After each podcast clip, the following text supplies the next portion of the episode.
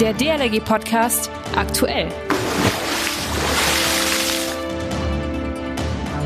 Moin, Tag auch. Hallo und herzlich willkommen zum DLRG Podcast aktuell. Hier ist Achim Wiesel. Woher? Aus dem DLRG-Studio. So langsam wird's ja wieder ein bisschen wärmer da draußen und einen heißen Tipp von mir gibt's auch direkt. Abonniert uns und zwar über iTunes, Spotify und so weiter oder auch direkt auf unserer Website dlrg.de slash podcast. Und wir freuen uns natürlich auch darüber, wenn ihr mal so eine Nachricht an uns schreibt, per Mail zum Beispiel eine Sprachnachricht geht auch, podcast.dlrg.de www.ftf.de.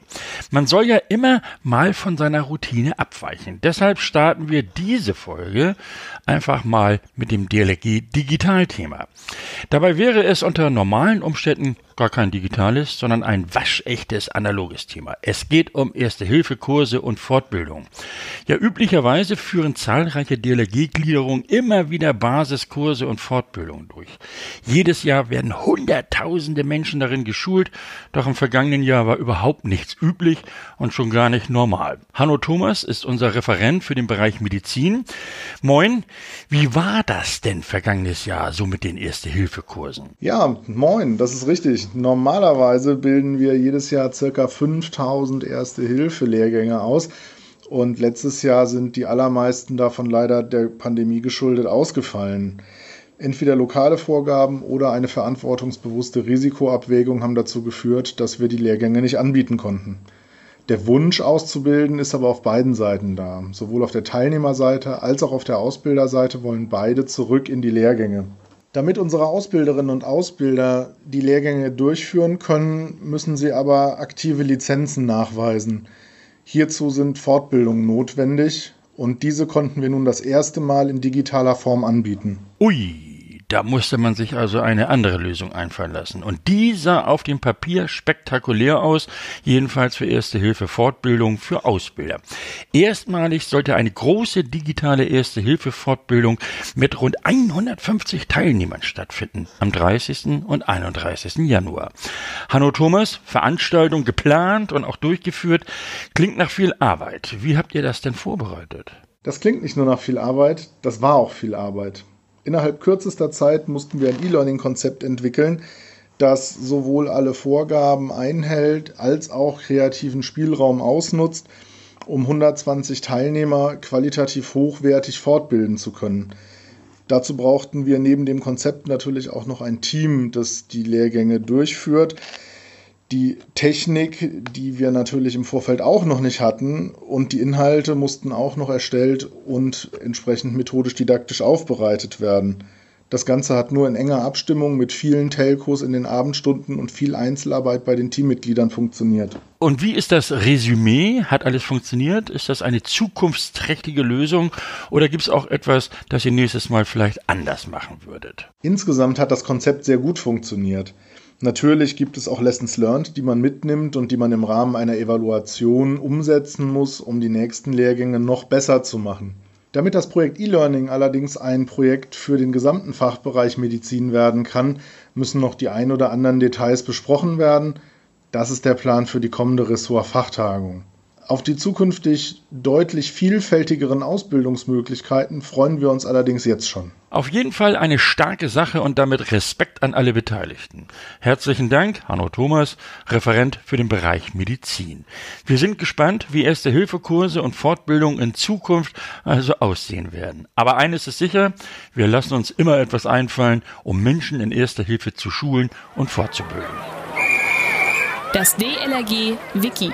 Letztens sprach ich mit einem so durch und durch eingefleischten DLRGler, einer aus dem Einsatz. Mensch, weißt du was? habe ich zu ihm gesagt. Wir schaffen diese verteufelten Fachbegriffe ab und machen dann auch noch eine abkürzungsfreie DLRG aus unserem Verband. Nein, sagt er, das geht nun wirklich nicht und vor allem zu weit. Das wäre dann nicht mehr meine DLRG. Dann dürfte ich auch nicht mehr sagen, äh, DLRG, nur noch Deutsche Lebensrettungsgesellschaft. Ah okay, okay, okay, dann lassen wir es.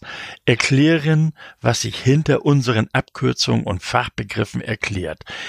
Jeden Mittwoch hier im DLRG Wiki, so wie jetzt. Heute, was ist der BFD? BFD steht für den Bundesfreiwilligendienst. Wenn du dich sozial engagieren und viele neue Leute kennenlernen möchtest, ist der BFD genau das Richtige für dich.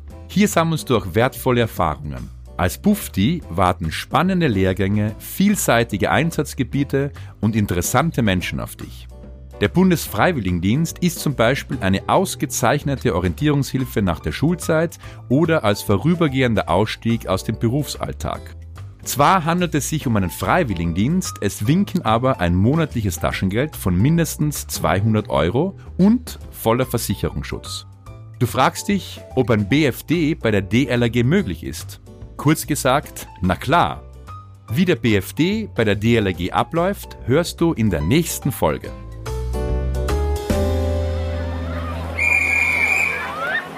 In Deutschland leben über siebeneinhalb Millionen Analphabeten, inklusive Lese-, Rechtschreibschwache oder auch Menschen mit Behinderung und Menschen, die Deutsch als Fremdsprache sprechen, sind es sogar über 13 Millionen.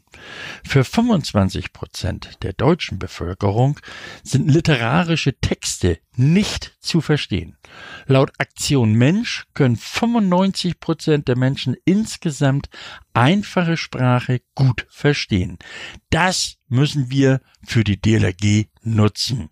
Und genau das sagt Sabine Lillmantöns, unsere Expertin für genau diese Sprache. Wir wollen ihr folgen. Moin Sabine. Ja, Arim, so wie wir uns unterhalten, ähm, ist die Sprache schon sehr komplex. Einfache Sprache lebt von kurzen Sätzen, ohne Hintergedanken, ohne Ironie, ohne Fremdwörter und ähm, gerade in der DLRG unterhalten wir uns oft in der Fachsprache, ohne das zu merken, denn wir sind ja alle Mitglieder innerhalb der DLRG und äh, kennen unsere, unsere Auseinandersetzung. Wir kennen unsere festen Wörter. Wir haben eine feste Fachsprache in der DLRG und die ermöglicht manchen Leuten gar nicht, ja, dazu zu kommen, dabei zu sein, neu zu uns zu kommen. Genau. Und wie die DLRG nun genau dieses, dieses, dieses Hemmnis auch bewerkstelligen möchte und, und wegräumen möchte,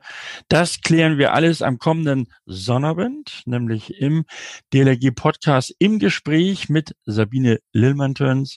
Und äh, dann hoffen wir mal, dass auch ganz viele Menschen in Deutschland, die uns hier nicht verstanden haben, uns dann verstehen werden. Wir sind ja hier unter uns und deshalb verrate ich euch jetzt mal was Persönliches.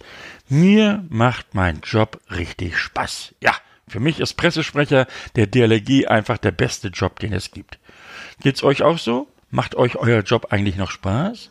Oder seid ihr vielleicht auf der Suche nach einer neuen Herausforderung? Dann solltet ihr euch mal die aktuellen Stellenausschreibungen der DLG anschauen.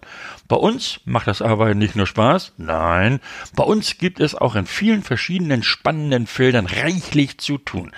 Das kann ich euch versichern. Ihr habt Interesse? Prima.